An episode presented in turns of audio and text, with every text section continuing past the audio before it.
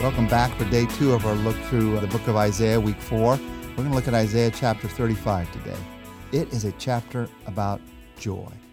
As we've been talking about the changes that God wants to work in your life, we've come across joy several times.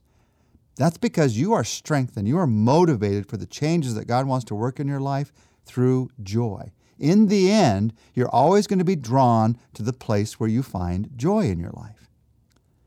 Now, we've been talking about how to have joy a couple of times through these chapters. This chapter, chapter 35, describes what it is. If you had to define joy, how would you define it? Happiness? We all know it's a lot more than happiness. Confidence, security, but it's more emotional, it's more exuberant than that. Excitement, enthusiasm, we know it's deeper than that. Joy, it's difficult to define, it's easier to picture. And that's what Isaiah 35 does. Uh, this chapter is more than a page of definitions in a dusty dictionary. It's a picture of the delightful wonder for real life. It's a picture of the kind of change that God wants to work in your life through the joy that He wants to give you. So, what are the pictures He gives us here? What is joy? Joy is it's refreshment for that which is dry. Joy is refreshment. It's refreshment for a dry desert. It's refreshment for a dry heart. Has your heart ever felt dry? Not hot or cold, just dry. Not rested or restless, just emotionless. No enthusiasm, no excitement, no anticipation, like a desert. A desert is just the same over and over and over again. If you've seen one sand dune, you've seen them all. God's promised joy adds up to a kind of refreshment during these dry times in our lives. So he, he gives this picture of a desert that's going to blossom. Isaiah 35, 1 and 2. The desert and the parched land will be glad. The wilderness will rejoice and blossom. Like the crocus, it will burst into bloom. It will rejoice greatly and shout for joy. The glory of Lebanon will be given to it. The splendor of Carmel and Sharon, they will see the glory of the Lord, the splendor of our God. It's this picture of that which looks dead springing to life. Fruitfulness for frustration, that's joy. Now, the ultimate picture of this kind of joy is Easter, Easter morning, resurrection taking the place of death. In the desert, that which looks dead is brought to life. In the resurrection, that which was dead by everybody's reckoning is brought to life. When you feel dead and useless inside, God desires to bring new joy, new life.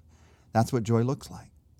It also has this picture when we talk about this refreshment of water in the wilderness verses 6 and 7 of chapter 35. Water will gush forth in the wilderness and streams in the desert. The burning sand will become a pool, the thirsty ground bubbling springs. That gnawing feeling that something is absent in your life, that something significant is missing. Our need, when we have that feeling, is for this kind of great joy, for water in that wilderness, for, for streams in that desert. Streams in the Desert, the name of a very famous devotional taken from these verses. That which looks entirely empty becomes a lake, a river of life. Abundance for absence. That's the kind of joy that God wants to bring into your life. He continues this picture of what he wants to do in our lives through joy. It's also this picture of the grass and the reed that will grow. Chapter 35, verse 7 In the haunts where the jackals once lay, grass and reeds and papyrus will grow. So, in this place that had been meaningless and empty, now there's growth. That which looked impossible occurs growth in the desert. It's a picture of miracles for mirages. In the desert, if you see something that looks like it's growing, it's a mirage. When you get there, there's nothing there. But God instead wants to work the miracle of growth in your life in the places that even once looked dead.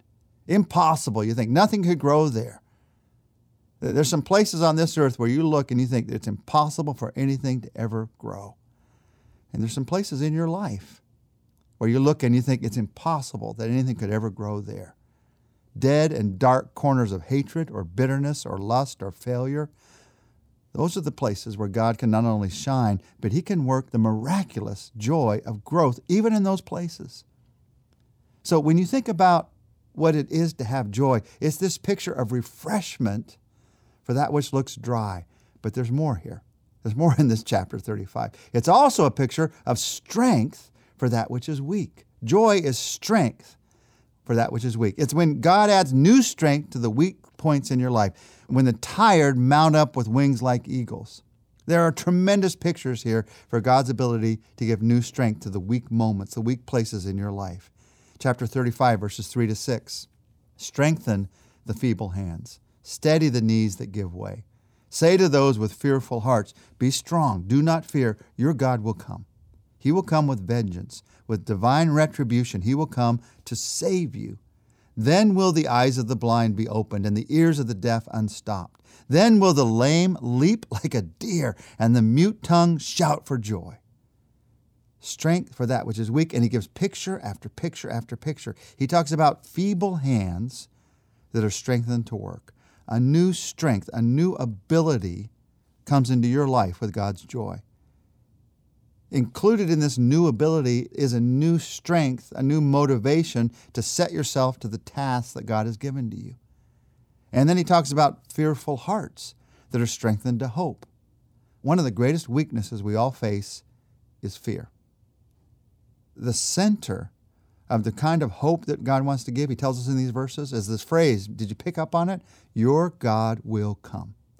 Fearful hearts are strengthened by that phrase, Your God will come. Even though I walk through the valley of the shadow of death, I will fear no evil, for you are with me. Your God will come.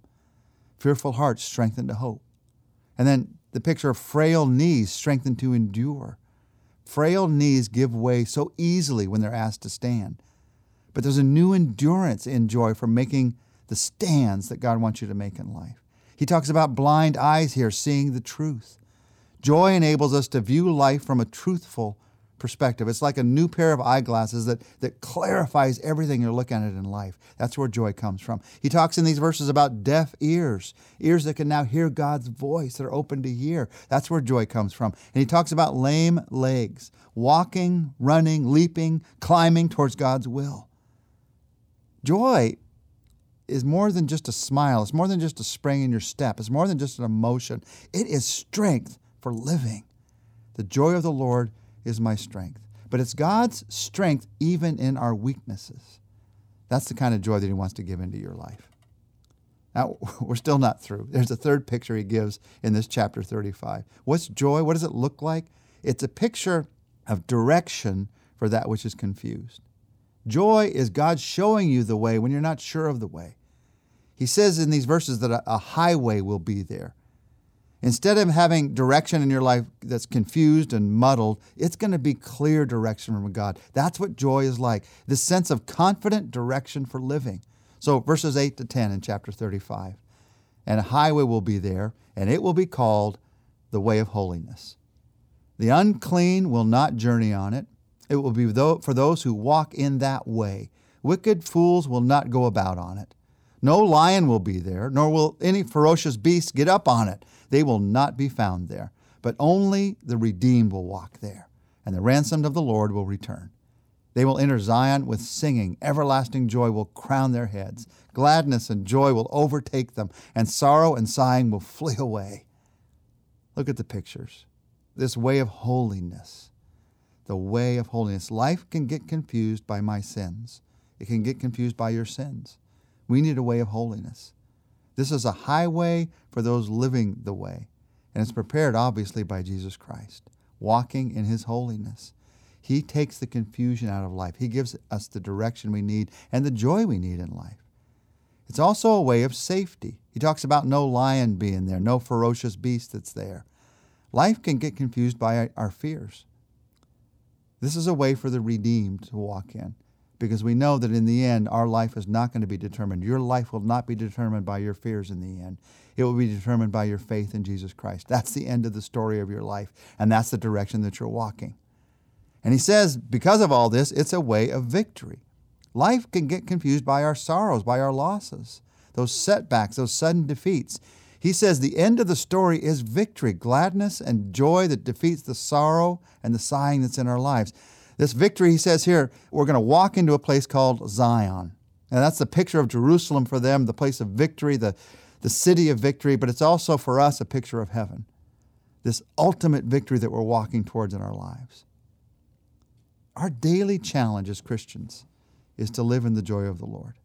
And here is the picture in Isaiah 35 of what this joy looks like.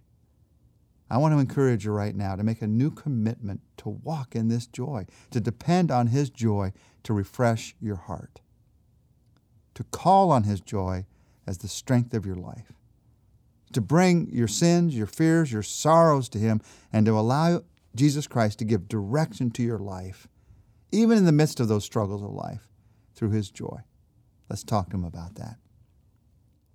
Jesus, we want to live in the joy that you promised us. We don't live in a perfect world, but even in this world, you can give us joy. And so we depend on your joy right now to refresh our hearts, not on anything else. We ask right now that your joy would strengthen us for the tasks that you have in front of us today. Forgive us for trying to strengthen ourselves by our own emotions. Instead, strengthen us by your joy. And Lord, right now we give to you our sins, our fears, our sorrows. And we ask that instead of allowing those things to direct our lives or confuse our direction, that we'd look to you. We'd look to the joy you give us in our salvation, and we'd allow that to be the direction of our lives. Thank you for this picture of joy, and thank you for giving us joy by giving yourself for us on the cross. In Jesus' name we thank you. Amen. Tomorrow, we're going to begin to learn from King Hezekiah how to defeat the enemies of what God wants to do in our lives.